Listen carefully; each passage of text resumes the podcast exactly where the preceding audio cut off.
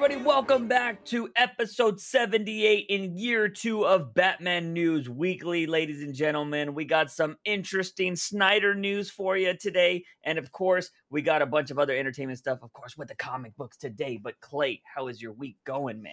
Doing pretty good. I've actually been like fucking working my ass off with this uh, upcoming Etsy shop that I have going. Uh, my bigger uh, selling point for my first item, of course, is my Zack Snyder Justice League tumbler cups. They came Nice. out super clutch. Um, I was getting the the stickers a little bit or the vinyl uh, Mhm. kind of crooked, and my wife was like, "Fine, I'll do it." I was like, "You're not going to do any better than me," and she's been able to do it perfectly with every single fucking cup, and I'm kind of mad Nice. that I wasn't able to do it. Um, but that's why it's a team and Yeah. they've turned out really well. She has a really nice camera that she bought from you, and she's been taking the photos with that.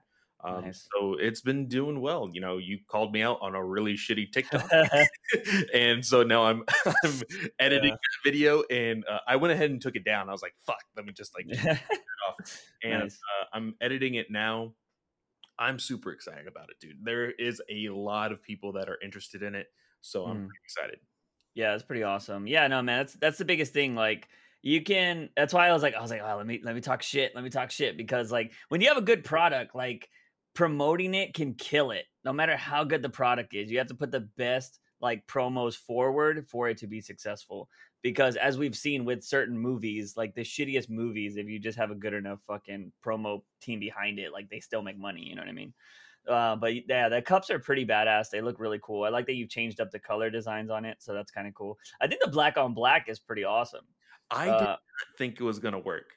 I really Yeah. didn't. I, like because Ab- Abby was like, "You should do the glossy black vinyl on the black cup," and I was like, "Abby, are are you dumb? That's not gonna show." She's like, yeah, "Just do it," and I was like, "Okay." So I- yeah. no, the black on black looks pretty dope. I think the I think the the the rainbowish one is probably the best. Yeah, but the yeah. holographic vinyls have turned out really really fun uh, to work with.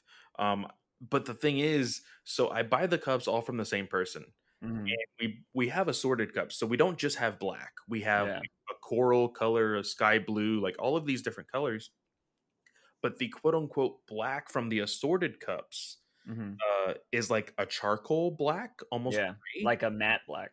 Yeah no no no it's it's like it's not matte. closer to gray i'll, I'll even send you a photo showing the Oh, difference okay. between the two but if i go to the same seller and buy only black Mhm. um, like a palette of just only black, it's darker than that one. So I'm Huh. like, um, I like the grayish color. I I think it'll still work out very well, but I'm Yeah. trying to get in contact with uh, that company to see if we can buy those by themselves, or do we have to keep buying the assorted with all of these other different colors? Yeah, Which I have no clue if those other colors would even sell, just Mhm. because I know most of the uh, selling point on this movie is black and white because that's what Zack Snyder posted all throughout the three years, yeah, almost two and a half years of him hyping up, you know, what possibly could be. So that's why I've been doing everything black and white, and just the holo- holographic color looked really, really good. Yeah. Well, speaking of Zack Snyder, uh, we'll just jump into that news right now. We finally got the rating for Zack Snyder's Justice League, and it is going to be rated R. Now, I asked you this question. Do you think this is going to be actually rated R, or are we going to just get the rated R for the funsies like we did with Birds of Prey? I said no. We are definitely going to see this rated R being used, and the reason why we already know that there's going to be uh, uh, a lot of killing when it comes to the parademons. Uh, I'm pretty sure Zack Snyder described it as uh, at one point Cyborg may like slaughter a whole bunch of them out of anger. Um, So Mm. we're going to see a lot of guts, a lot of blood. Um, we know that Batman's going to drop the f bomb somewhere. I'm not ready for that, man. it's gonna be wild. Um, but we also know that like one of the biggest things, and for anybody who doesn't know any of this, if you want to skip ahead, like maybe 45 seconds, uh, maybe a minute, um, go ahead, do it now. Uh, but we do also know the ending of this movie ends with Wonder Woman fucking slicing Steppenwolf's head completely off. Like Mhm. th- like it is going to be rated R. Um, Yeah. And I told you also that there was other movies that Zack Snyder has done that are rated R that are comic book related. 300. Um, also Watchmen. And you said, "Oh, well, that was all for the tits." But Yeah, you know, because they both have tits in there. So and, and they do. But somebody also, I've been saying, I mean, look, if they want to show Wonder Woman or Lois or anybody, I mean, I'm fine. I'm totally cool with it. I'm just saying, I don't expect it. but we also saw uh well i saw a lot in the last few days a lot of people saying dc rated r films are superior and they show things like uh the ultimate cut of bvs which is rated r uh Mhm. they show watchmen they show 300 they also threw uh joker in there because that is rated r as well and then Yeah. some people there is a small pocket and we even you know changed our minds a little bit on the film but harley quinn Mhm. was also rated R. Uh, a lot of people still call it Birds of Prey, but that is a Harley Quinn movie. Like it just is. Yeah, But- yeah. There is a success rate for rated R DC films. Mhm. So it doesn't surprise me that Zack would want to do this, you know? What was the the rated R thing for BVS though? So Like- in BVS, it was, I believe, violence and the blood. I'm pretty sure. Um, because I'd have it- to go back and look because, like, because the warehouse scene is still pretty brutal without like the theatrical release. So yeah, I don't, yeah, I just don't know where it would come from.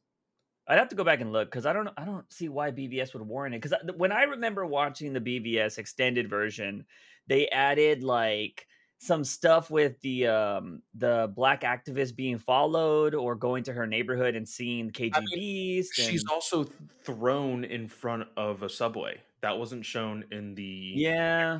cut. Yeah, that'd be weird if that's considered like, oh, that's rated R. you know what I mean? Like with all the Yeah. other shit we show. Um, but yeah, I don't know. I'd have to go back and watch. Uh, it, it's very interesting to see what happens there. Um, so yeah, rated R. I mentioned it to see what it's going to do, but after seeing like Birds of Prey being rated R, we kind of are like, So I'm, didn't I, I went ahead and searched it. I said, "Why is BVS Ultimate rated R?" And the very first thing it says is violence and gore is Mhm. the reasoning. But right below it says this scene is extremely emotional due to all the extremely intense action going on and the loud music being played. oh god, yeah. Um, but I mean, we'll see. I mean, because even even in the theatrical cut of BVS is when Batman says shit. You know what I mean? Yeah. Um, so it's not really anything crazy. I don't think Wonder Woman does anything nuts in that movie. Uh, that she, she she does cut.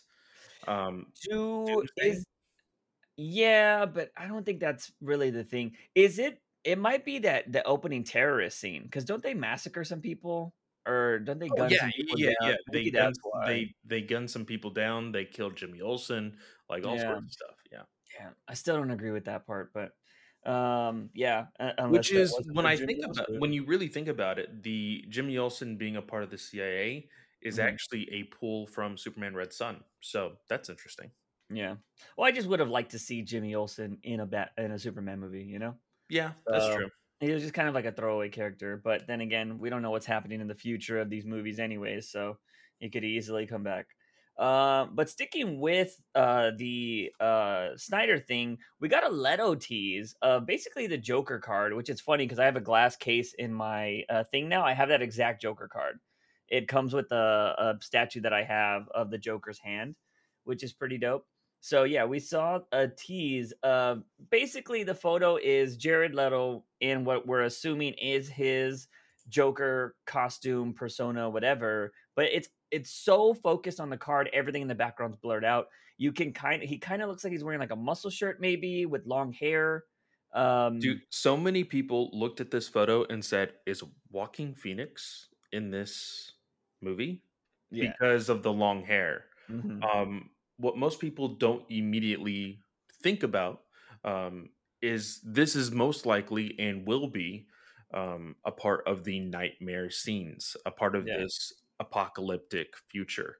Um, a good friend of mine actually pointed out that this scene may be uh, taken from Batman R.I.P. There is a, a sequence where uh, Batman and Joker are talking within Arkham, and it goes on to like a 16 panel grid near the end. Uh, it looks really, really cool, but uh, basically, Joker does eventually like pull the card out and just like show him on the other side of the glass. Yeah. So this may be a Batman Superman, sorry, a Batman Joker interaction, hmm which I will most likely think is true because the rumors are that there is a team up between Batman, Joker, and Deathstroke. Yeah. Yeah, it'll be interesting to see what it says. Um, definitely something I don't want to see a lot of. I hope Snyder isn't dropping photos of this beforehand. Um, although I feel like that's gonna happen. I feel like we're gonna get a. We're going to get one more trailer. Um, yeah, because of the fans and and everything that has to do with like what originally was the Snyder cut. yeah, Um, the runtime of the movie was 214 minutes. mhm. So um, we are all assuming, and it will probably be the next trailer is going to be on Valentine's Day, 214. okay. Yeah, we'll see uh, what happens. I hope Snyder has learned from the Doomsday incident and does not show anything good. Um, you know, even if it's just updated stuff again, because like at this point, I don't need anything new. I'd rather see nothing from the Nightmare scene personally. Like I want to see nothing. I think Um, we may get like a quick glance. Um, I'm not sure if I'm going to be watching the trailer, although I really want to. I don't know if I if I'm going to Uh-huh. because of how hyped I am for it, and I just I just want to be like in awe of everything when I finally sit down and watch that four hour glorious movie. Yeah. At this point, like I'm not hyped for any movies this year, which sucks because I'm not gonna be able to watch them in theaters. You know what I mean? Unless I want to brave a theater. But and it's only DC movies. But knowing that I can watch it at home for free, like I'm just kind of like, "Eh, yeah, I'll probably just do that. So it, it's not really keeping the hype for me, which kind of sucks. Um, because I'm not gonna be able to watch it with a bunch of people, you know. And I feel like that was one of the benefits of going to a theater. Um, but so I may I may or may not watch trailers. We'll see what happens. Uh, but yeah, so that is the stuff that we got for going on for Snyder. Some quickie news, real quick. Batwoman has been renewed for season three. Uh, I'm not watching the show, so I do not care. Um, I've seen a lot of course, of course, like the popular thing on YouTube to do is to shit on the CW shows. I've seen a lot of those about Batwoman, um, but I'm not watching the show personally, so I don't know if it's good or not. Um, and then we got a comedy podcast for Batman. Yeah, I posted this in the, in your Discord the other day. Um, I was not expecting this whatsoever. You know, Yeah. we we got news very early on uh, during the shutdown of COVID and everything that DC signed a contract with Spotify to start making uh, audio adventures, audio tales, or whatever you want to call them. Um, I wasn't expecting this. Of course, we already know that we are getting another Batman series audio drama uh, Mhm. from the writer of or the co-producer. I can't remember exactly who it was. He was uh, co He was a big part of it. Yeah, uh, of Man of Steel. Yeah. but this, I guess, out of the popularity of, of course, Harley Quinn, Mhm. this is going to be almost like a parody, a comedy of Batman in Gotham. Uh, I can't remember exactly what it was. The description of this, let me go ahead. I have it right here. Um, it says that. Uh, Did we, we did we mention Jeffrey Wright starring as Batman? yeah, he is starring as Batman. So Yeah. that is probably one of the bigger things that is is the because I I saw that he was involved, but when you actually Yeah. read the title of the article, it says that he is starring Yeah. as Batman. It Now says- is he Bruce Wayne? This says here a comedic podcast entitled Batman the Audio Adventures is heading to HBO Max sometime in 2021. The new series hails from uh, Dennis uh, Mickelson, uh, Min- Mick Nichols.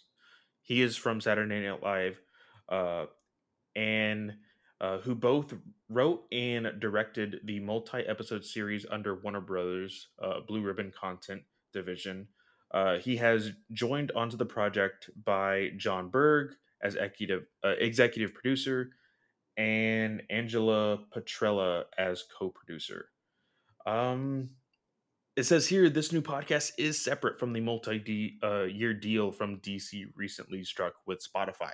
So this is completely different I do think that this is, in fact, something that did spin out of the success of Harley Quinn. It just makes sense for sure that it, that it would.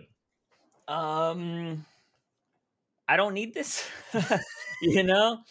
Uh, as somebody who is a diehard Batman fan, and I've kind of noticed, I don't know if it's just that, like, I just don't have the time to really put as much love into Batman as I used to before I went to becoming a full time creator because I'm constantly working on so many other things. But I've just noticed, like right now, since I have such limited time, I only want good Batman shit. You know what I mean?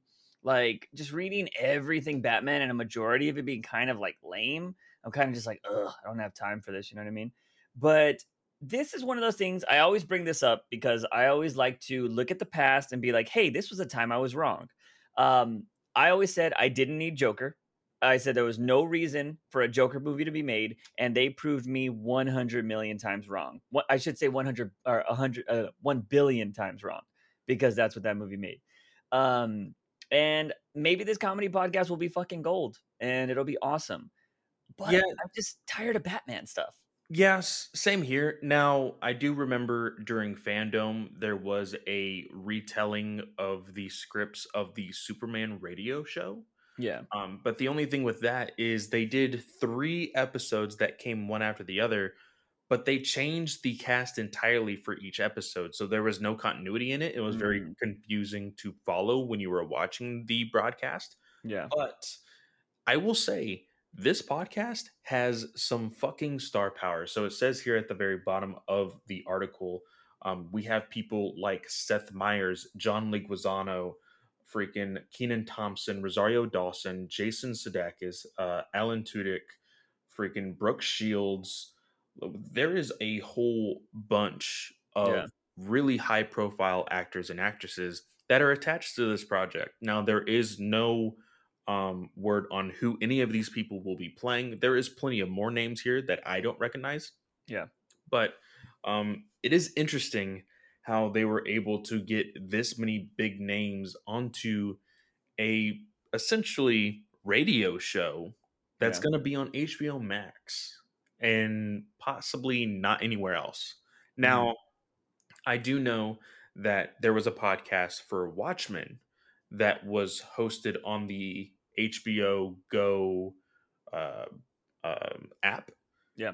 That you could also listen to other, you know, you could probably listen to it on iTunes or, or Apple Podcast or whatever they call it these days, uh, mm-hmm. uh, Google uh, Podcasts as well. So I don't know if this will branch out to other listening platforms.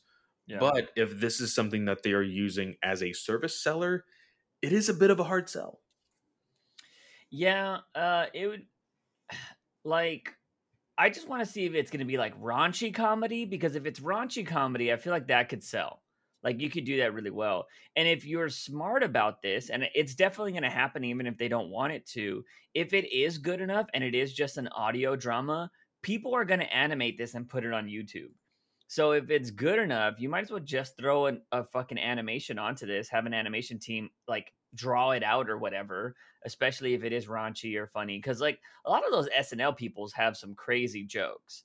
So like I would be down for an adult comedy Batman, but if it's just kind of like a slapstick kind of comedy thing, I'm just gonna be like, I don't really care. But that's what I mean. If there was a adult comedy Batman, I think it should spin off from Harley Quinn and have the continuity of it, you know?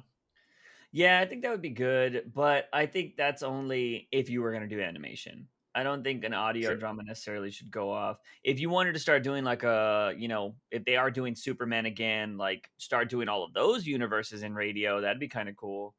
Um, you know, make a whole universe thing go in there. And then if they do good enough, then you know what? Make them into a fucking animated show. You know, just take yeah. the same scripts, maybe the same actors, and bada bing, bada boom, they are there. Um, but you know, we'll we'll give this first episode a listen when it comes out. I don't know if it's going to be episodic or how it's going to be, but we'll definitely give it a listen, give our opinion on it when it uh, pops out, whenever that's going to be. Um, I'm not surprised about them getting star power though, because there's not a lot of filming going on. So everybody's probably like, let's fucking get on what we can. That's true. That is true. So, People are looking for jobs, and you know, you could easily record something at home. You know, most of these people are probably very familiar with voice work. Alan Tudyk, especially, yeah. he played like 17 billion people on Harley Quinn. Yeah, so, sure. you know, it's on Star Wars. Exactly. So, so yeah. I'm sure, you know, a lot of these studios are willing to dish out some of the tech and equipment to help these people, you know, record their their lines for sure. Yeah. Um yeah, I I mean I highly expect I think an animation boom is going to be crazy. As more more that I've been watching anime recently, uh I saw how this is I don't I cannot confirm or I can't confirm this, but I heard that uh what is it it's like this big thing, demon slayer is like that, that that's a huge anime right mm-hmm. uh just uh, like essentially saved Japan. Yeah, economy. yeah, I, have yeah. Okay, you said numerous that? times. Yeah, so I've uh, yeah I've heard it because like they sold like fifty three million something, and so yeah. like anime is becoming like really big. Like people are, I think it's it's always been big in the West, but I wouldn't be surprised if you start seeing a lot more anime shit getting popped out.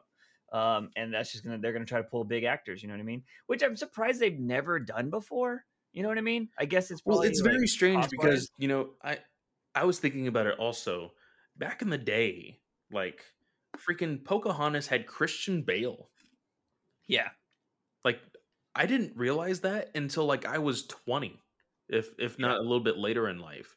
Like there used to be like of course there's big names in Disney now, but mm. people you wouldn't even fucking expect be in animation. So I would say why not for a bigger budget anime movie throw some throw some fucking names in there, you know? Yeah, yeah.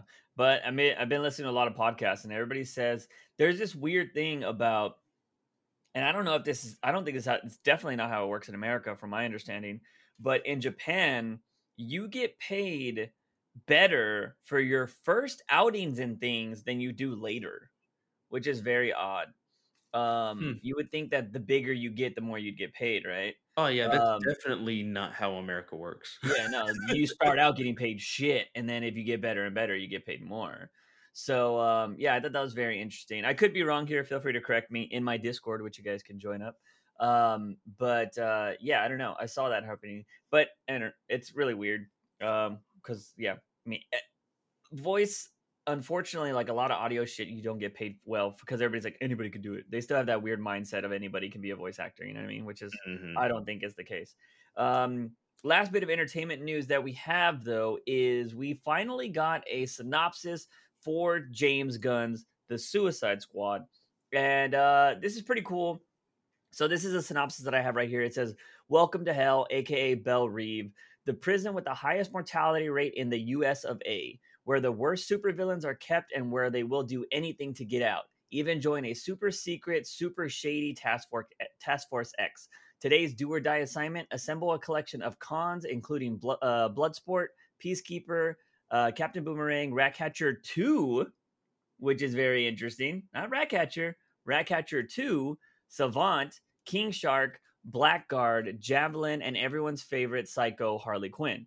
They're armed. Uh, they're armed. They're heavy, and drop them literally on a remote enemy-infused island of Corto Maltese.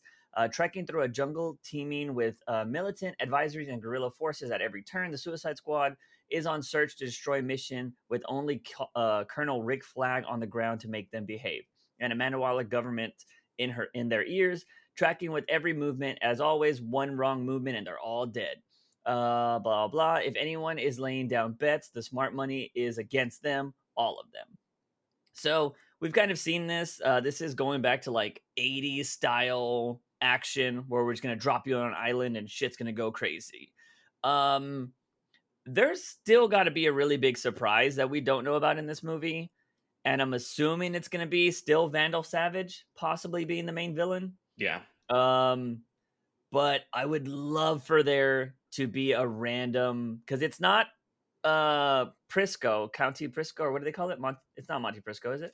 uh, where Bane's from. Like, I would love for Bane just to show up here and you're just like, oh, you know, setting up for like the next Suicide Squad movie or something like that. I think that would be awesome.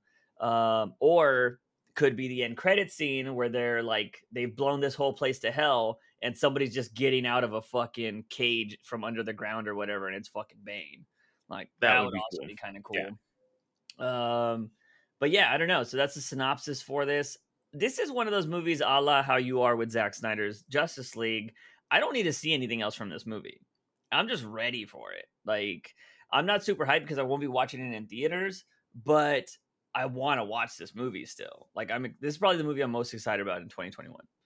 So yeah Uh, and and it's it's so fun to know that like because of the majority of the actors that are attached to this film we kind of know who they are personality wise Yeah. so just giving the character descriptions you can kind of see like oh okay i know how he'll play that like the idea of freaking john cena playing a douchey captain america you could Mhm. totally see it you could Yeah. totally see John Cena doing that. So I may like like I said with Zack Snyder's Justice League, I may watch this last trailer uh, Mhm. because I believe we are getting one more, only one more of that. yeah. Um, which is crazy because we didn't and we didn't usually you get 3 trailers and for Suicide Squad I think this will only be technically one because the other one was a behind the scenes look. Yeah. So It showed a lot though. they did show a lot. They showed Yeah. a shit ton. Uh, but even with just that behind the scenes look, it's gotten me hyped to the point of like, yeah, I don't need to see anything else. Yeah, for sure. Um, yeah, super pumped for that. Uh, but that is all the entertainment news we got. We got a little bit of comic book news that I kind of want to talk about because it mentions in Batman, which I feel like can spread out some stuff. But I do want to mention that uh, Clay sent me something today where uh, DC is trying to make Black Adam to Now, be So Shazam? Shazam, yeah. Um, so here's the thing. Who is helming Black Adam at this moment in comics? I have no idea. The Justice League. Who was Oh, writing okay. the Justice League? Bendis. Now you have to Oh. remember Bendis was the guy who also changed the name of Tim Drake to Drake. So Yeah. A lot of people are not, you know, saying like people are saying, "Oh, this is totally something he would do." And Bendis has gone so far as to like go on to Twitter and say rumors are stupid hmm uh, me basically debunking it. Um, I totally think that Bendis was going to do it. He saw the backlash. He's going to act like he's not going to do it. He's not going to do it in the comic, but in the comic itself, he's going to mention the fact that maybe Black Adam was considering it Yeah. and then decided not to, just as a quote unquote joke, uh, to because he thinks he's clever, Yeah. um, which will be stupid all in itself. Um, Bendis needs to go. We all know now um, with the new uh, freaking line of comics, which is the I always want to say New Frontier, but Infinite Frontier. Yeah. Um, he does. N- he no longer has a exclusive contract with DC. hmm Val, uh, Valiant, Bo- uh, not Boom Studios, because I, I, I, they would probably put him on Power Rangers, so don't do that. Valiant, Action Lab, IDW, somebody pick this guy up so he no longer touches anything Marvel or DC ever again. Like that's just, that's just what he needs to do. Maybe he would do good with freaking Ninja Turtles. Maybe, hmm maybe you know. Maybe. I, I just like he he is definitely somebody who just doesn't give a fuck about these characters and he thinks that once he touches them that is the rebirth of that character and he thinks that oh this is the first time this character has ever been written and that's the problem with the way he writes Yeah. um, i told somebody today um, hearing the name bendis to me on a comic book is almost like like hearing that your dog has cancer like it's just it's it's something that's very disheartening and i just don't want it to happen yeah. so Yeah, I don't know. I was just like, what? Um, I'm not excited for anything in the future of DC at the moment besides Black Label. I think Black Label's carrying the company, in my Yeah. opinion. Um, but yeah, I just saw that and I just responded, "Wow!" Like I just couldn't really. A lot of people were thinking that it was the movies, and so they're like, doing it in the movies. And, people, and people were like, "There's no way uh, The Rock would sign off on this. This is so stupid." Blah blah blah. And I'm like, guys, read the article. It says in Justice League in the comics. Yeah. Um, and knowing that Bendis is a part of that, mm-hmm. it totally lines up and it totally makes sense that he would try something that stupid. Yeah, I don't know. That was random. Uh, but the one thing we do need to talk about that is Batman related is we got a new redesign for Scarecrow coming from uh, George Jimenez, who is currently the artist on Batman, who is working with uh, Tynion. And this redesign, look, this redesign screams anime. Screams anime. It looks cool, but I don't think it works in Batman. It looks like a post-apocalyptic scarecrow. Yeah. That would definitely be something of like yeah, it it definitely should probably should have played more into future state to be completely honest. I think so. Yeah, cuz even the future state scarecrow which we got to see today in the stuff we're going to talk about uh definitely looks like it could fit into the current run of Batman. Um here's the thing about the scarecrow thing cuz we we got the first glimpse of this in a silhouette back on the covers of uh, I think the next issue that they're gonna drop or whatever. Like it's gonna be like a two, like an A cover and a B cover that are like villains and heroes. And you see Scarecrow in the background, like doing a typical anime thing where he's in a silhouette, but you see his eyes, like you know, or like the crazy yeah. mouth or something like that. Very, very anime for villains.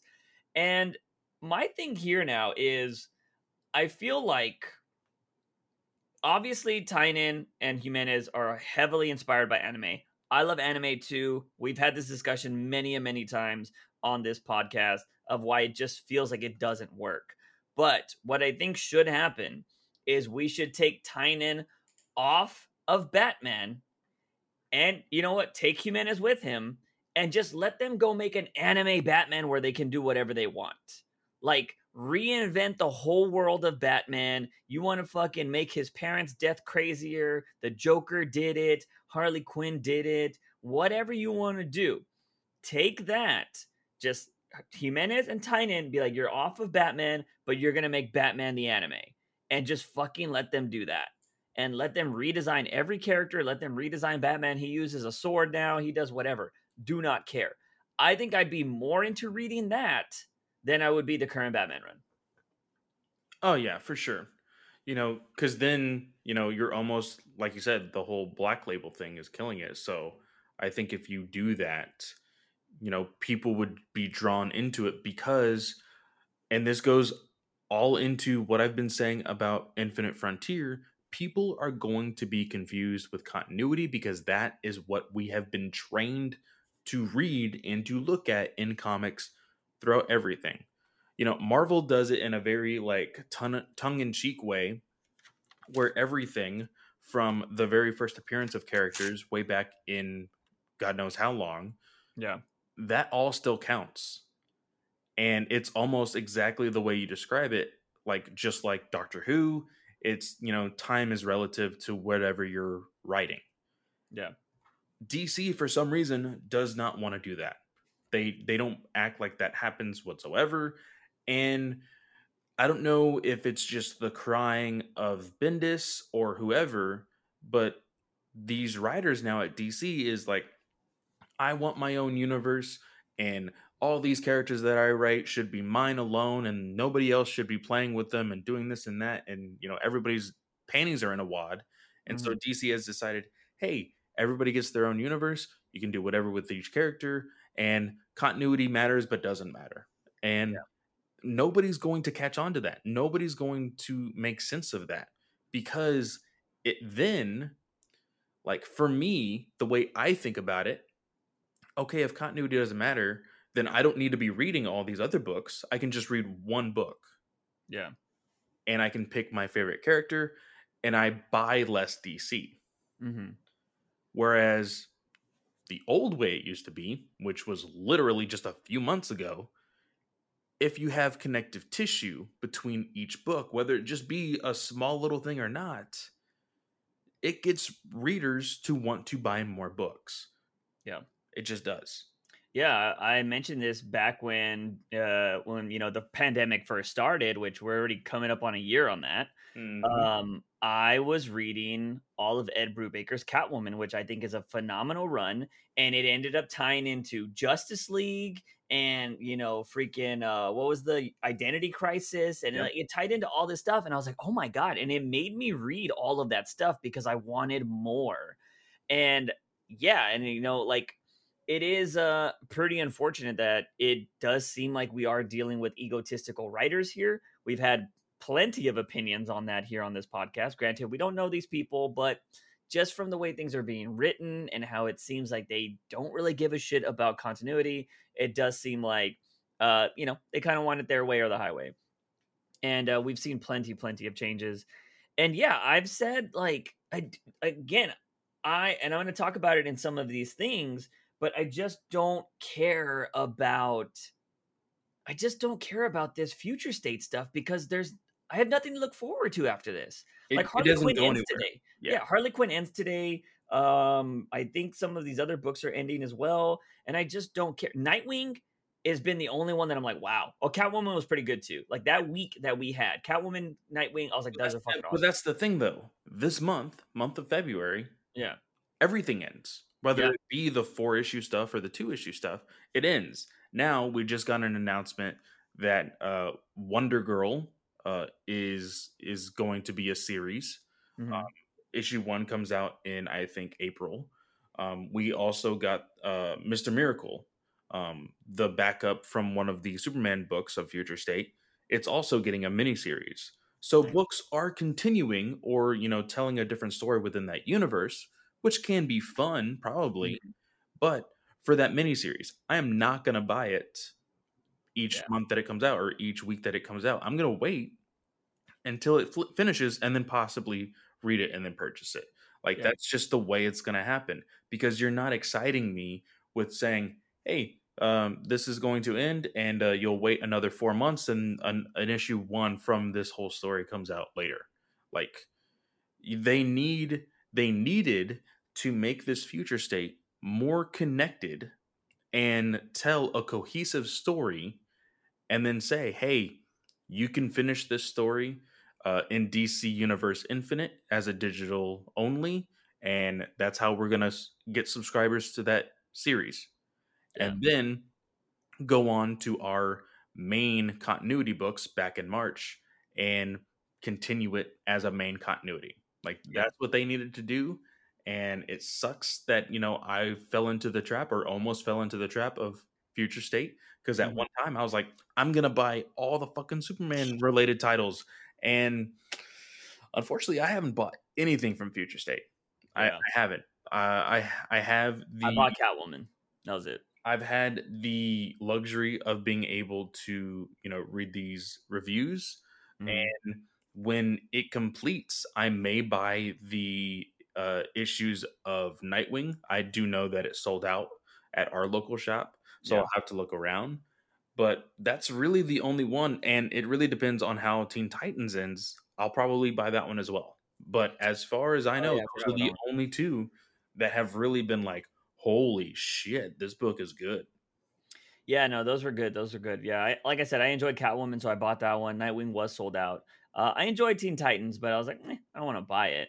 So, um, yeah, I don't know. It was pretty good, but yeah, man, my thing is just I, I want a connective story. Like I like to be able to go throughout the history of it and be like, oh my god, that's a deep cut and blah blah. Not be like, you know, fucking this guy just read an old Tom King book or an old fucking uh, Grant Morrison book, and he's like, oh, that seems cool. I'm gonna throw it in this book, and there's not any connected tissue. It's just like an Easter egg kind of thing. Like I Mhm. don't give a fuck about that.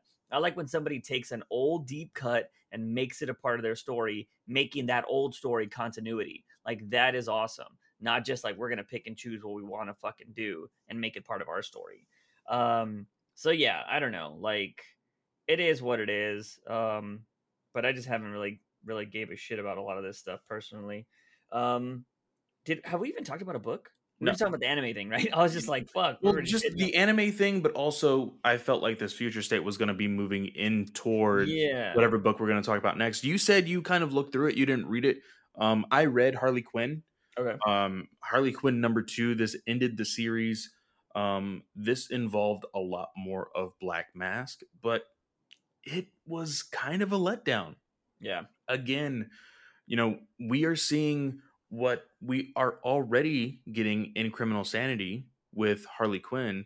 And a lot Mhm. of people love this book for some reason. They're like, oh man, this is like nothing we've ever seen before. I'm like, you're not reading Black Label then. And Yeah. if you're not, then you're really missing out on something. You know, they're like, oh, but this whole Hannibal Lecter type thing is like so cool. And it's like, yeah, you really need to be reading Black Label. I'm sorry. Like, Kami Yeah. Garcia did it first. And we get to see her out in the field, but they're trying to put her in the silliness and also the seriousness of what she used to be Yeah. and it just doesn't work out here. Um but we do know that harley quinn is really pushing for um for crane to be scarecrow again. He's like no i'm not going to do it. I'm not going to do it. To the point where like he is looking at this mask of scarecrow at one point and he's just like pondering whether he should do it. And one of the magistrate officers comes in he's like hey what are you doing with that mask? And he's like freaking out and he's like get the fuck out of my office basically. Mhm. um because masks are illegal. This is something that of course is supposed to be some somewhat of a you know uh balancing scale for crane whether he should do it or not. And he eventually does. He eventually does start to wear the mask um it is there basically to um bring in harley quinn to face off against black mask. That she ended up being just bait. Yeah. so that way scarecrow could use his toxin gas on black mask and all of his goons.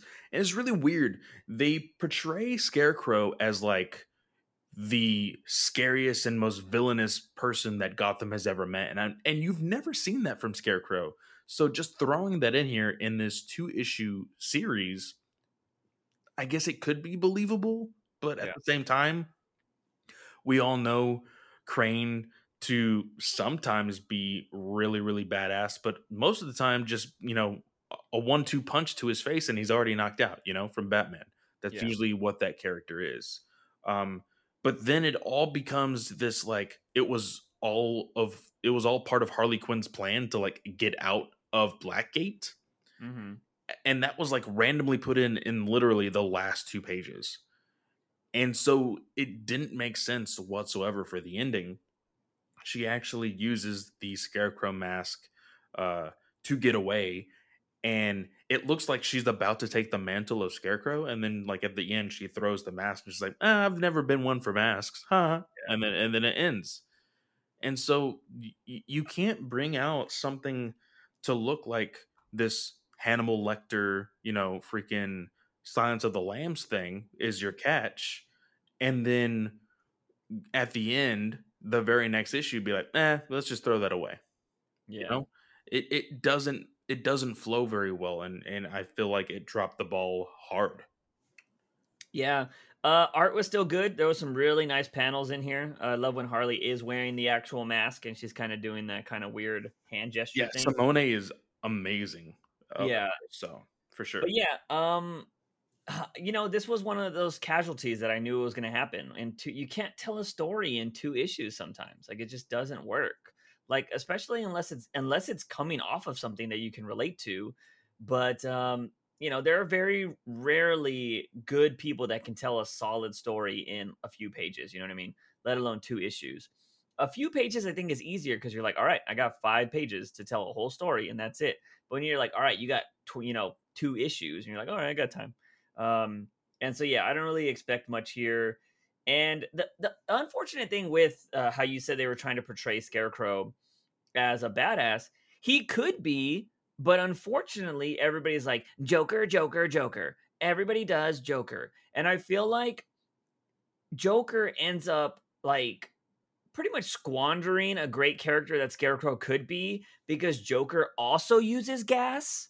So I think people are like, oh, well, Joker already does it. So Scarecrow's isn't that crazy. But, you know, just like everybody uses throwing knives and stuff like that, everybody knows about the batarangs, right? So, like, you can just make Jokers like, oh, Jokers makes people's faces just go into a smile, whereas Scarecrow makes you go into a hallucination. Like, it's so different, a different type of gas. And um, I think people don't really, they do just see Scarecrow as a one two punch guy. And the way you fix that is you have Batman beat the shit out of him, and then you have Scarecrow get up all bloodied and be like, I'm your biggest fear. You know what I mean? Or do something like that, and you're just like, oh, and, and that's the thing. You know, this may be very stereotypical as somebody who really only got a huge uh, piece of like who Scarecrow is from the Arkham video games, mm-hmm. but like have him play off of you know the names of fears again like how that did you know yeah. and and say oh the fear of this the fear of that and like really get into the fucking heads of everybody's that he's fucking with you know mm-hmm. i think that's how you make scarecrow scary like yeah. that's what you do like for me if if there comes a time where scarecrow is messing with fucking tim or barbara and is like, "Oh, you have a fear of clowns," and really starts to fucking hallucinate that shit into the panels of of a fucking book. Yeah, I'm scared of clowns, so that's gonna fuck with me, mm-hmm. and I'm gonna be like, "Oh shit!" Like this is this is legit. This is gonna be scary. But to just make him be this person that's like, "Oh, I have gas," and then kind of like here you see the goons of Black Mask be like, "Oh, it's in it's it's under my skin. It's under my skin." But you don't know what it is.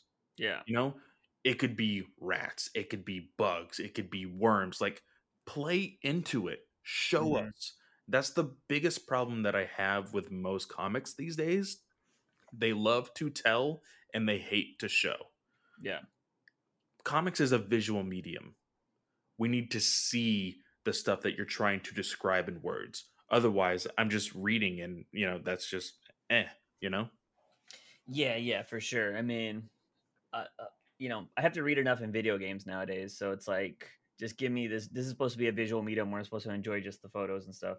Um, but yeah, I don't know. I think yeah, they kind of squandered Scarecrow, Harley Quinn. I'm still waiting for just a good Harley Quinn story. Like I'm that's honestly all I want. Uh, moving on to something that I know you probably didn't read. I didn't read it, but I did skim through it. Harley Quinn and Birds of Prey, which is on Black Label. I cannot take this art style serious. It's one of the reasons why I'll never read these books. It's one of the reasons why I never read the Harley Quinn run that was happening. But there is this one thing that I noticed in the Harley Quinn. She basically is dying in here. So she like goes to heaven and she's like talking to the devil and God in this. And she's trying to like swat away the clouds that are covering up her nice bits. And like she's doing that a lot. And I'm just like, I just can't take this serious like I just it's I the know. Amanda Conner freaking Jimmy uh Palmiotti like humor. That's just all yeah. yeah. And it's it's like I'm totally down with like an adult centric book, but this this might have been funny in an animated show like Harley Quinn, but it just doesn't work here. I think had the art been better, I would have been like, "Oh, interesting." It's all like like when Naruto does his fucking sexy jutsu, like that works. You know what I mean? You're like, "Yeah, um, but here I'm just like, it just looks goofy, you know what I mean? Mm-hmm. Um, and I just don't know like what they were trying to do, and like they do it for like six pages. It's like I'm just like the book, isn't it? Yeah, she's just all like talking to God and trying to wipe these things away and stuff like that. I'm like, you know what? That would be funny in an animated form, you know, where she's all like, "Why are you trying to cover up my stuff?" or whatever. You know what I mean? Like, but here I'm just like, who? I don't know. I, I don't know. I, I just can't stand that art style personally it just seems like it just reminds me of like peanuts you know what i mean? And peanuts works because it's fucking peanuts like that's the style. Mm-hmm. but this is just too goofy for harley quinn and i don't know if it's just the way they draw harley quinn or what but i don't know. I just don't i just i'm not a fan of it personally. So there was that and uh i just always know it's i just feel like the adult humor and that art style doesn't work. I think that's what i'm trying to get at. Like trying to do that kind of stuff with that art style, just I'm like, this is a little weird. It's just too childish to have these kind of jokes. So I think that's kind of where it goes. Um, next up, we got the next Batman. What did you think of this? So here in the next Batman, I I wanted to like it. Mhm. I really did. With all of these books, especially with Future State being a new slate of books, I really wanted to give this book a chance. There is so many plot points that Ridley wants to touch on Mm-hmm. that I you can't stay focused on it, Yeah. you know? And this is issue 3. There is one more issue left. Mm-hmm. there is one more issue left on this title and that's it and the problem that i have with this book there was one moment that felt very like it just completely veered off you know what it was it was the officer the officer named let me see That was complete. That was getting chewed out by Peacekeeper One. by peacekeeper 1 Mm-hmm. he was introduced as the hard ass Yeah. as the big guy on campus. Now I understand going to your superior, you're always going to be like a little bit like, "Hey, I need to chill," whatever. Yeah. But they Ridley made him into such a bitch under Peacekeeper 1. Yeah. And it may have been a creative choice, of course, just to be like, "Hey, this is how badass Peacekeeper 1 is." Yeah. but I felt that it was such a change that I no longer was interested in that character, Yeah. you know? I feel that. And to go from where he was when he was first introduced in the alleyway to where he is here and then where he goes immediately after with his other coworkers to be like oh fuck you guys. What do you think happened? You know i got my ass chewed and blah blah blah blah blah. I'm gonna kill the batman. And it was just like yeah whatever. You're you're you're a throwaway character now. I don't care about you anymore. And the whole premise between these cops like i still don't know who they are Yeah. like Nobody they does. In they- any of the issues we've read. they introduced them i believe in like maybe two panels or two pages in issue one with the whole like batting cages of the like the cop that got fucking Oh, you're talking about the actual detectives. yeah that's what I Okay. mean. Yeah, yeah, nobody knows that this is issue three and Yeah. nothing has been solidified with these characters to get me to say i want to follow that character in this story i want to know what they're up to i want to know why they're doing what they're doing we're not getting anything Yeah, so there's like you said, there's a lot of plot points. So we got one thing, Peacekeeper One is hiding something about killing Batman because everybody's confused. Like, why is he so bent up on Batman? Like, why is he? He's got like this hard on for Batman for some reason, and Mhm. he's talking about the original Batman. Everybody's like, do we even know he killed him? Is kind of what you're getting the sense of, and because he was talking about, he was like, that's not the Batman you fought in the alleyway. Like, I killed Batman. You know what I mean? So the his so his like you know followers or whatever are questioning Peacekeeper One whatever's going on there. There's that story. Yeah, the cops. We see that Batman has their number or one of the numbers of the cops, and he's like, "I know you're a good cop because of this, this," like whatever. And she's all like, "How do you know that?" Blah blah. So we got that story going on. We're like, okay, how does he know? Um, we found out another thing randomly. Apparently, Jace got uh freaking tortured a lot in his old job, whatever that was. So we got to find out about that. Uh Lucius Fox is a fucking dick now, apparently. yeah Uh, and his wife So is the- the the fox family is all like just like hey we just need and i i know that ridley wanted to throw in this like hey we're black like Yeah. we know how this is and you're just gonna go ahead and do it and they're still like well they shouldn't wear masks. And i understand the political like stance on that. I understand it completely um which i guess can be a good plot point but you throw so much more into the fucking hat in this book you don't know who to follow. You don't know what you want to do. Like ridley Yeah. i feel like doesn't know what he wants to do so he's going to throw all this stuff there and be like hey i filled 27 pages we're good Yeah, like I we all assumed, and I wonder if Ridley got into his own head about this. We all assumed, oh, this is going to be a political, social book that he's about to write. I will say that's not what he's writing, and now I'm kind of like, fuck. I wish he would have gave me what I thought he was going to give me, yeah. because he is making like I, I know we don't want to bring race into this, but it is. I mean, we're watching this before our eyes. I mean, they literally made Black Batman just to make Black Batman and what is and race hasn't come into this so at the same time well then why the fuck even do it then? You know what i mean? If you're not going to use the whole race thing in this at all why even fucking do this? But lucius is making the same mistakes any fucking white businessman would make. His wife who's supposed to be i guess like this social justice lawyer is trying to just be like look i'm just trying to hold up the law that they can kill whoever they want and make sure we're not going to get burned for this. Like okay, so they're cool with people being killed? That's really weird. Um, I feel like Bruce would beat the shit out of Lucius right now for going through with any of this because Bruce would never be cool with this. And somebody would have to correct me if I'm wrong because I know Wayne Tech needs to make money, but I don't know if Bruce, at least when they usually write him, he's not selling a lot of weapons and shit through Wayne Tech to other people to be killed. Usually it's like Wayne Tech is developing safer this and that, blah, blah, blah, blah, blah. And it's usually stuff Batman could more than likely like control if he needs to. You know what I mean? But from here, it seems like Lucius Fox, who is now Wayne Tech, is selling weapons to the the magistrate who is just killing people that wear masks on sight. Yeah. And Batman would never be cool with that. And so I just don't like you would think Lucius, who was attacked by these people, was like, we're going to change things. But I just find it so weird that him being, and granted, to give Ridley the benefit of the doubt, we know that Punchline fucked with Lucius. And so we can kind of say, like, okay, maybe this changed his mind. Maybe this is motivation thing. And his daughter does say it in here. Like, you know, I don't, he's never been the same since Punchline. So we can assume that. But it's just so weird to think that everything Lucius has been through, this is the breaking point. You well, know what I mean? And here's the thing I want to know whose first draft Ridley took to manipulate it into what we have. Yeah. That's what I want to know.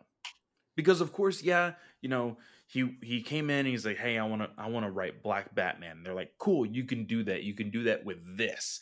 I yeah. want to know who gave him the material and who got it into his head to be like, hey, this is the magistrate. They are doing this to Gotham. Work with it. Yeah. Because this whole idea of the magistrate has engulfed these books, and the only one that seems to really get it is Nightwing's writer. Like, I feel like that is a compelling story. Yeah. Here, it's not really compelling because he's not doing anything with it he he is Ridley is just telling the audience that the magistrate are bad motherfuckers that want to kill everybody. That's yeah, it. There's, he's hunting Batman. That's all we've gotten for three That's issues. All I got from here. Yeah. In, yeah, Night, we in Nightwing's story, I know that the magistrate has done things because of the reaction that Nightwing has gotten from who he was in the past mm-hmm. and who he is becoming. Like that because of the prior history of the character i'm like oh okay this is a solid story. With this you want to build something especially with the new character that you're trying to to bring into the dc universe. Yeah.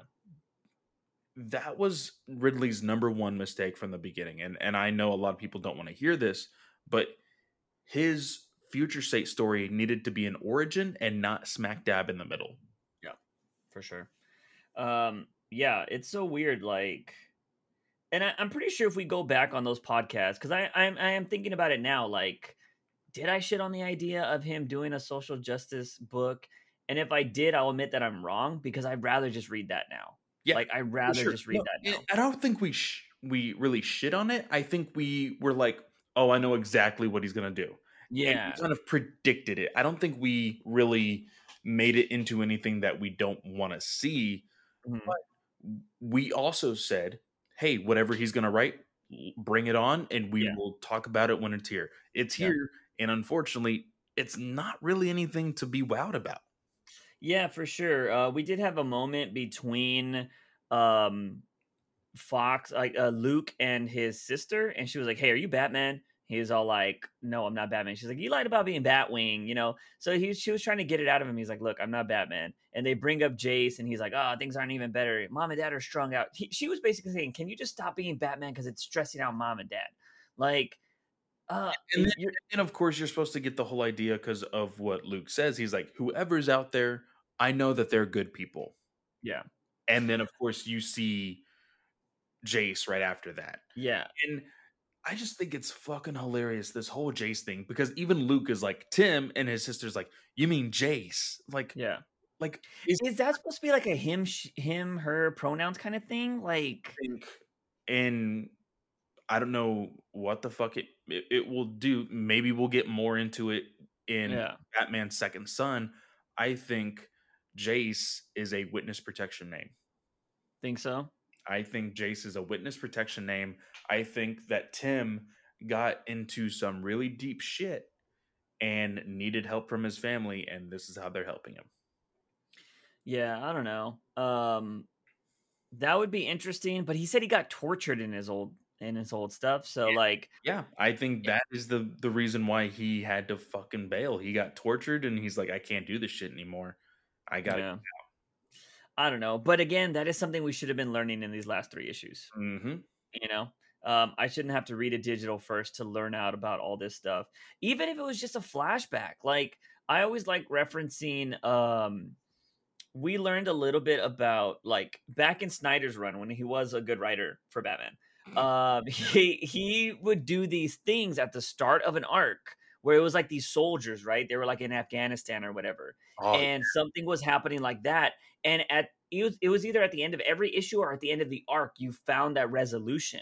Hmm. So like you could have done that at the start of this, and maybe had something going on with Jace. He's being tortured or something like that, or he's doing whatever whatever the Jace name is, or whatever makes him want to be Batman. Should have started at the start of this and then in this final issue, we're going to figure out what that is. And that leads into the second son or whatever. Yeah.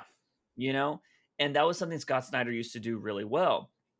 But this, I'm just like, what? And and you're seeing like the humanity in in Jace, but like because he's he's trying to get justice for these two people that killed somebody. He knows they killed them, they've admitted it, and he's trying to get them over to the cops because the magistrate will just kill them because they wore masks. And um I will say it was interesting to kind of see this where he got caught off guard because they actually helped him. The wife helped, like, um, he got shot and then they like uh, cauterized the wound. And then the husband, he's like, "All right, I'm gonna go uh, take these, you know, bad people to you." And the, the husband's like, "Fuck that! Like, we're not gonna do this." And he starts beating up Batman. He hits him in the wound, so he goes down. And then he's trying to like choke him out, right? And the wife's like, "What are you doing?" He's like, "Maybe they'll let us go if we kill the Batman." So yeah. I was like, you know what? That's decent character motivation. And I kind of like seeing, since this is a new Batman and we don't know anything about him, I feel like, okay, this is something that is plausible to happen because he's such a rookie. Yeah. And so, like, he's going to learn from this. I can totally see that. Yeah. Unlike Tynion having Batman tied to a freaking gurney right when somebody's about to get killed, and then he breaks out at the, you know, like, it's just this is plausible and so it was okay like it was whatever but i will say um, i didn't read the two books at the end of this story i did not either i will say that it does seem like more social justice or whatever is happening with the signal than there is with um, batman over here mm. because it seems like he is trying to at least start a revolution or do something to protect people uh, granted it's unfortunate that there's all this other crazy mystical shit happening as well with you know fucking Could pure lightning, black lightning guy, and all this other crap. And um, it is what it is, but it does seem like he's trying to do something. I don't even know if we've gotten the reason why he doesn't wear his mask anymore. Um, because I feel like just wearing think, a suit would get you killed too. Yeah, know? but I I think also that like the way they're doing it is that like Duke Thomas has been such a thorn in the magistrate's side. Mm-hmm. He made himself known.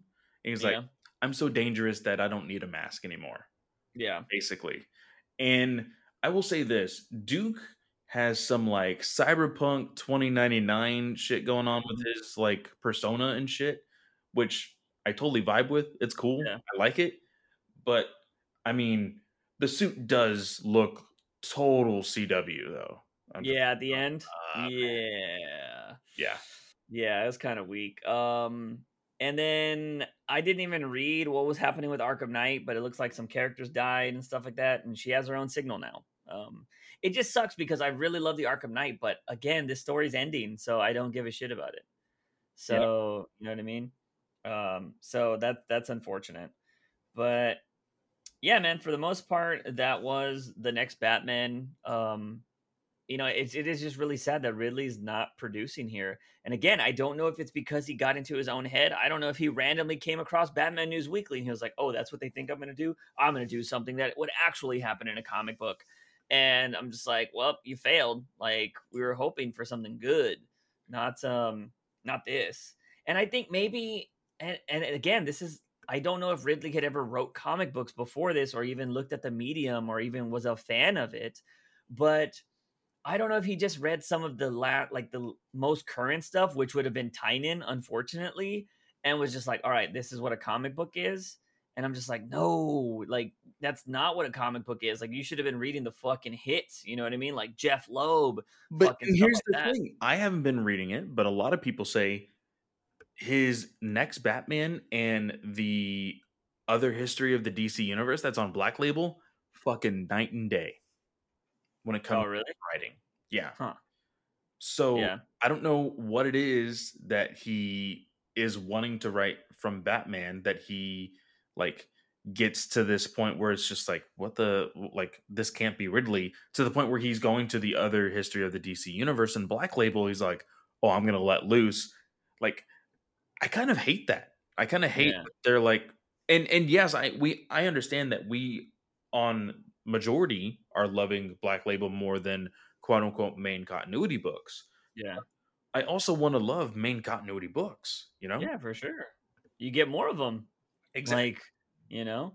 And and that's what blows my mind too right? Like so again i don't from what we were told from an, a writer and an or an assistant editor or somebody that's involved with future state they said this is the most freeing writers have ever got with these books. So ridley doesn't have problems. Like there shouldn't be issues with ridley being able to write whatever he wanted. So I'm very concerned or curious of why he's picking to do this, especially if that other stuff is good, right?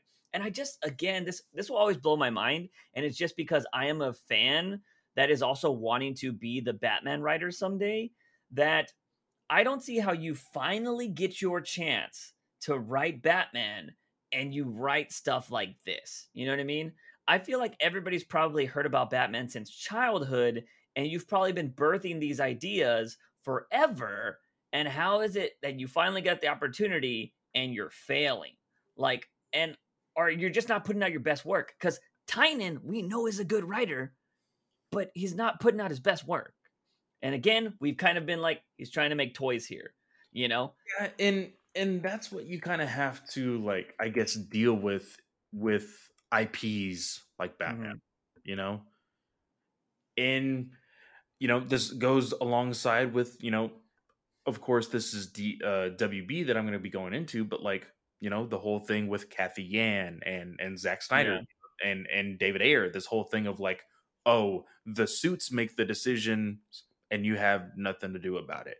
We've heard that even Tom King, when he was writing Heroes in Crisis, they Yeah. said, "Hey, you can write a story with these three characters. Make a story about them." And Yeah. that was um, Wally Booster West. Gold, Harley Quinn, and Wally West. Yeah. Like that was it. And the same thing with with Batman. They're like, okay, you can do a Batman story, you can do a Bane story, but you need to put Flashpoint Batman in there as well. Like yeah. they were telling him, "Hey, you need to do this." And that might be the case with majority of these books, Mhm. but you're an Oscar-winning writer. Like yeah. you should be able to juggle anything anybody throws at you. Yeah. You know? And this just goes to again for all of you that hate on Tom King. Tom King was able to put out, if he was told to do all those things, he's still putting out bangers. And when it comes down to being a writer, ladies and gentlemen, it's called creative writing for a reason. Somebody Yeah. should be able to be like, here's a rock, here's a potato, make an adventure story out of this. And you should be able to fucking do it. And that's what separates TikTok sound. I'm a potato. That's what that's what makes that's what separates the great writers from the average writers is people that can take anything and make it fucking a good story. Yeah. And so, if you are an aspiring writer out there, I highly suggest you read everything, even if you don't like it. But the shit that people say is good, find out why it's good compared to the shit maybe you like that people are like, that's trash. You know what I mean? Like, compare and contrast and always be a critical thinker when it comes to writing. So you don't end up like this, where you finally get the chance to write your favorite character and people are like, this fucking sucks. Granted, you're not going to please everybody, but, you know, you can still write a great story.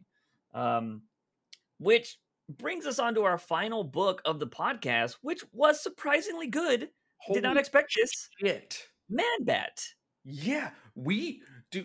I remember last episode I told you the books that we were gonna be reading, and you're like, "Man, bat, uh, who asked for it? Not gonna read Yeah. that, dude." This is fucking Wolfman DC style.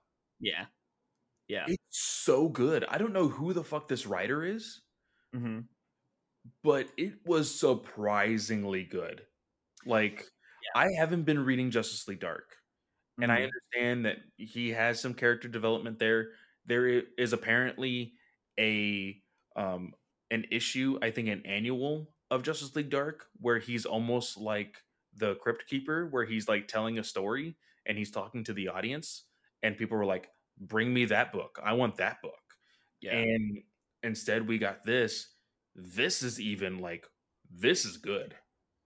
Yeah, no, man, I was very surprised. Um, it does kind of give you a little rundown of who Man Bat is right at the start, just in case you've never read Man Bat. You know, he has this serum that changes him into the bat. He does have this love life or this person that he does love, but him being Man Bat does get in the way of that, and she's scared of him. And it's this very interesting thing where, again, it kind of goes into that idea of like villains never really think they're villains. You know what I mean? And Man Bat is like, I know I can do good. I can save the day. I can be the hero. But as he's trying to be the hero, he's fucking up and he's causing more pain than he's like bringing like, you know, hope and shit like that. And um yeah, this was surprisingly good because they do this thing that is I'm a sucker for in comics is you don't give me dialogue from the character, you give me their inner thoughts. Because I don't know why this works, but in inner thoughts, I feel like you can be you don't have to sound epic in inner thoughts, right? It just needs to be like I'm thinking this, this is happening. Like if I don't get to this point to that point in 30 seconds, like this is over. But when you say it like I got to make it to that next building in the next 20 seconds or the whole world is going to be destroyed, that's cheesy as fuck. Yes. But if you're thinking it, I don't think that's cheesy. So like what's happening here is Man Bat is just like hyping himself up. He's like, I'm gonna show the world that I can be this hero. And he's talking about how Bat when Batman shows up to stop him, he's like, look at this pretender. Like he doesn't know the fucking uh, stuff of the I bat. love the fact now i always I, I always love this fact whenever i was taught it back in high school and even like before that a hero well sorry an antagonist and villain are two different things Yeah. Batman is the antagonist of this book and it portrays it very well Mhm. I love that like Batman comes in and like because of like the the flames off of the Batwing and everything else, it like shines this like big red light behind him. Yeah. But it shows it almost as if he's villainous. Yeah. And I'm like, oh, I love that. I love the visuals in this book. The sure. art was actually really, really good. Um, especially in the moments where he turned into Man Bat. I absolutely loved it Yeah. and you know he, he you're right he does try to attempt to be this like good guy and you even see of course like i said an antagonist and villain are two different things batman is still being batman like Yeah. if we saw the other side of this he would still be saying the exact same things Yeah. and he's like no you can't you're you're going to hurt somebody like you need to calm down Yeah. and he's not thinking anything else. Like Manbat is not thinking anything else. He's just saying, I need to stop these people. Yeah. And these burglars or, or robbers or whatever stole this technology, which is essentially a fucking sonar bazooka, like Yeah, is yeah. what it is. And it did malfunction in this giant crash that Manbat caused. And when they shoot it, it fucking explodes. Uh, when Like he city block. like a city block. Yeah, he tackles the guy who has it. It crashes into the ground. It explodes. The whole city block just like shatters with all the fucking buildings and everything, the glass. And Langstrom wakes up. Yeah. He's completely has uh, uh freaking harnessed into this chair, and Batman is saying like, "Hey, I'm I'm you're you're at a commission. Like I know Mhm. that you want to do good. I understand. Like you you did some work with Justice League Dark and blah blah blah. But I I got some people working on a cure. I will do the best I can. But you're you're going you're going to Arkham. There's no ifs and or buts about it. Yeah. And Langstrom is like, you can't do this. You're like, I can still be the hero. I can be the good guy. You have to give me the chance to do so. Mhm. And Batman's like, yeah, no, sorry, like not gonna happen. Like again, I will I will help you with this cure as as as soon as I get it, I will I will give it to you. Yeah. And Langstrom says something to Batman that almost makes Batman speechless. And I Mhm. love the panels. He says, I've always gotten the sense that you and I were kindred spirits. Uh, has being a bat destroyed your life too? Have you continued in spite of that? Yeah. And Batman, the art, the shadows, everything, it looks so good. He's speechless. He doesn't say anything. And he says, Hey, GCPD is waiting for us. He Yeah. walks away.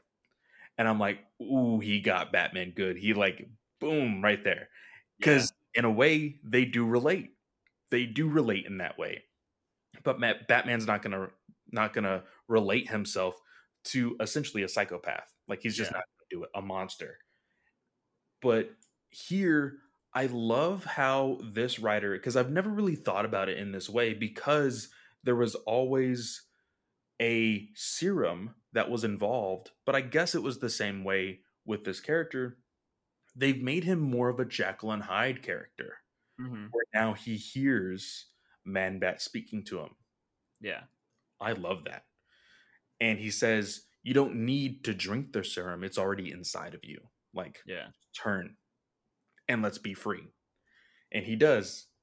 He saves the people that were transporting him. He's like, Hey, no hard feelings. Nobody's going to blame you for what I'm about to do. And he flies off. Yeah. And then at the end, we find out that, like, oh, there's going to be some people looking for him. And Mhm. those people are the Suicide Squad. Yeah, that was pretty cool. Um, I don't know if that's going to be branched out into a new Suicide Squad book. One, I will say for anybody that is like, oh, well, Man Bat's always been the serum. There is panels in here discussing like when Batman does have him held down, he's all like, your DNA is being altered. Like you are gonna soon no longer be Langstrom. Like you are gonna be just pure Man Bat. So if you're curious about why he's able to change and do the Jekyll Hyde thing, they kind of set it up to where it he's becoming more Man Bat than he is Man. Mhm. So like that is a thing. But I after like seeing that final panel with the Suicide Squad, I was like, this is how you make a Suicide Squad book, or at least a new member to the Suicide Squad. You start off with a mini series that branches out into the Suicide Squad. And I Now, think that's pretty that fantastic. the Suicide Squad from Future State, the Peacekeeper, Black Manta, and whoever Yeah. else is going to be in there. Did I say Peacekeeper? Is it Peacemaker? I, I can't I Yeah. can't remember. Um, but that book is spinning out into a normal, actual ongoing series in March. Mhm. So I don't know if these characters will be a part of it or if this writer is having the opportunity to take advantage of Infinite Frontier and put whoever he wants on the Suicide Squad. It's five issues, so he's got four more issues. Yeah. So we'll uh, see where that has. Yeah. Again, that was basically like the Joker. Didn't need a fucking man bat, and they surprised me. But will they knock it out of the park for four more issues? That's the question. Because, you know, sometimes you can make a badass issue and the rest are kind of like, whap, whap. So uh, we'll see what happens. But yeah, that was the surprise of the week for sure. Probably, yeah, definitely the best thing I read this week. Um, I believe next week we got Rorschach. Uh, is it the next Batman as well? Right. Then we got is it Nightwing? Everything ends next week, or no? No, we still got more stuff. No, we have we have more stuff throughout February, but next week we have let's No, we have Rorschach for sure, which I'm excited to keep that story going um because that's been really good. I feel Uh, like we got Rorschach. Didn't we just cover that like last week, two weeks ago? I think last week was actually Strange Adventures, right? yeah. So next week we have Future State, uh, Dark Detective. Ah, yes. We have Future State Teen Titans, and then Rorschach. Okay, damn, only a light week. Yep. Um, Now there are a lot of books coming out, but of course, Batman related stuff. That is all we have. yeah, that'll be interesting. We'll see if we get any news um before that.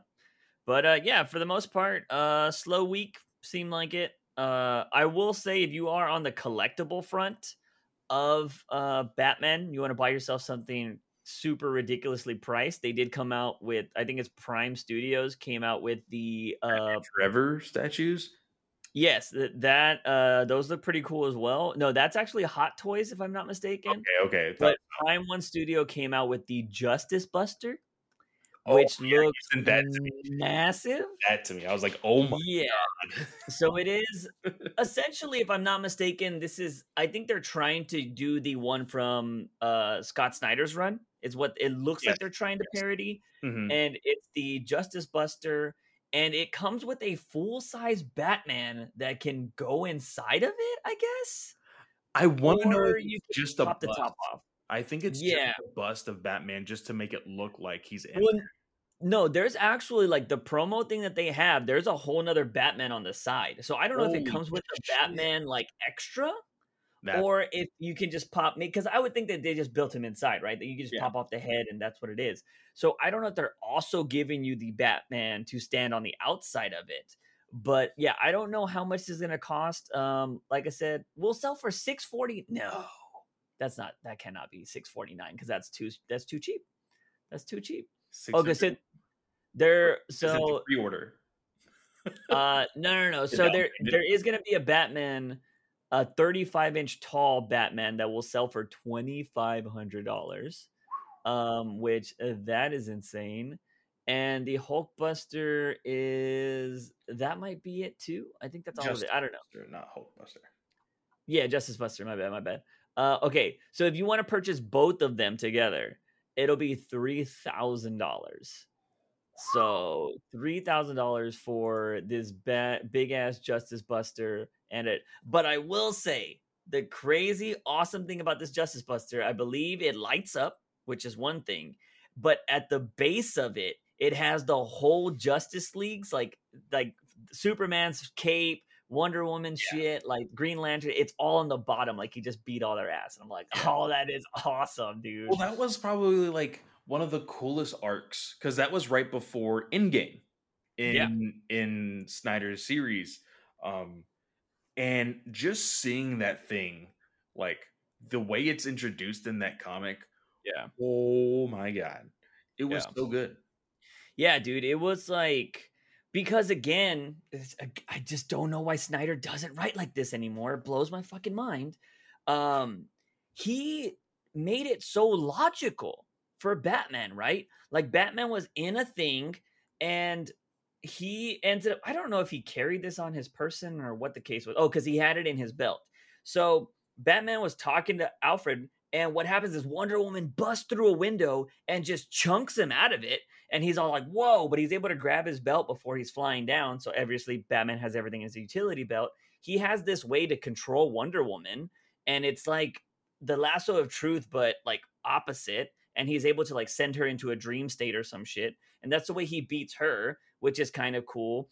And then fucking Aquaman comes out of nowhere and he like ends up calling for the Justice Buster. Like he's like, Alfred is it ready or whatever. And it sends all this smoke throughout the city to disperse everybody. But it's like non-toxic smoke, but of course it causes everybody to run. Yeah, And so he's like, all right, now I can fight the Justice League in an empty city so nobody dies. And I was all like, that's pretty awesome. He ends up like uh, putting Aquaman down with some slime or something like that. No, no, isn't it the Flash? He gets like basically no. like sticky tack or whatever, and it on like the floor. Yeah, like no. So the Flash is like he says this next guy is too fast, but if I pinpoint where he's going to be, I can cause like friction or something like that to yeah. send him flying into a building. And so he like does that, and he is all like, and this next person I spent a small like military fortune just for this guy, and then fucking Superman comes out of nowhere. Yeah, it's so good, dude. Like, oh my god, I remember reading that for the first time. Like, he's fighting the whole Justice League. Oh my god! like, it was that is the shit I love about Batman because again, he's a normal dude taking on gods. You know what I mean? That's always been the appeal to him, and why I think everybody relates. Because if you're the little guy, a la how we are trying to make entrepreneurships out of nothing right now you're taking on the world. Like, you know what I mean? You can fail at any moment. That's Batman. He could literally die by fucking stepping on the stairs the wrong way. You're just like, ah, and you're fucking dead. But uh, he keeps persisting forward. And I think that's why he's such a great character. But yeah, anyway, Scott Snyder, what happened? Um, so it is what it is. Clay, you got anything happening this week? Um, yeah, so uh, another episode of the Ranger Alliance podcast came on. Um, of course, you can find that at the Geek Ultimate Alliance network. Um, so just type in Geek Ultimate Alliance on any podcast listening uh, app that you use. Um, it is episode eight. We talk about Green with Evil, all five episodes. Um, I am not a huge fan of the Green Ranger. You will find that out why there. Um, but go listen to that. Of course, I am always on the um, Weird Science Marvel podcast. So go check that out.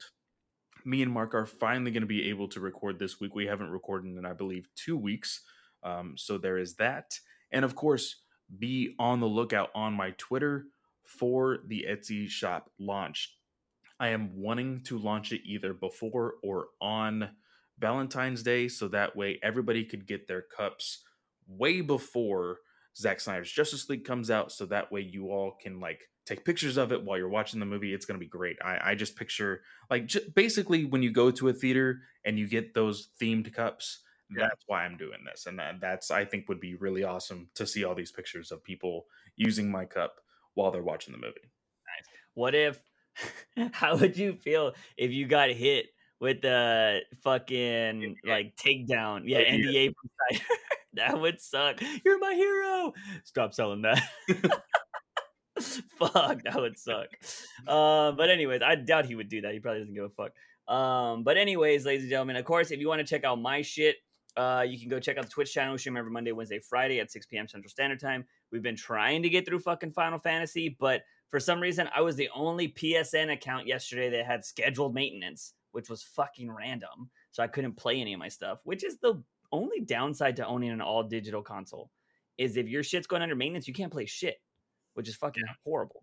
Um, so, anyways, uh, definitely go check that out. I do stream every Tuesday on my YouTube channel. We've been uploading five, at least five videos a week over there, and of course, on the reaction channel, we upload six videos a week now, which is kind of crazy. Definitely go check out that.